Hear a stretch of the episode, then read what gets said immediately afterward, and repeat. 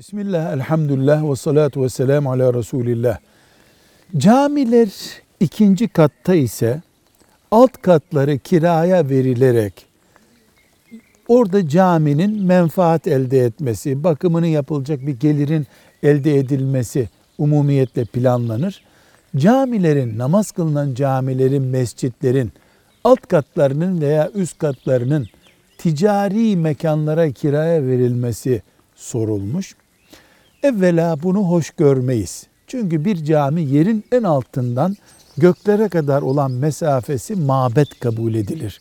Binaenaleyh ufak tefek zaruretlerden dolayı camilerle ticaret haneleri velev ki o ticaret haneler makul şeyler olsun yani haramla işgal etmeyen ticaret olsun birleştirmemek gerektiğini düşünürüz. Ama bunun camide kılınan namazla bir alakası olmaz.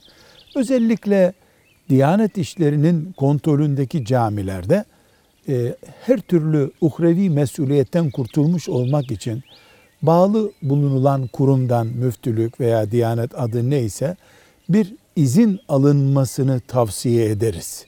Zira en azından cami heybeti açısından olumsuz bir görüntü muhakkak vardır.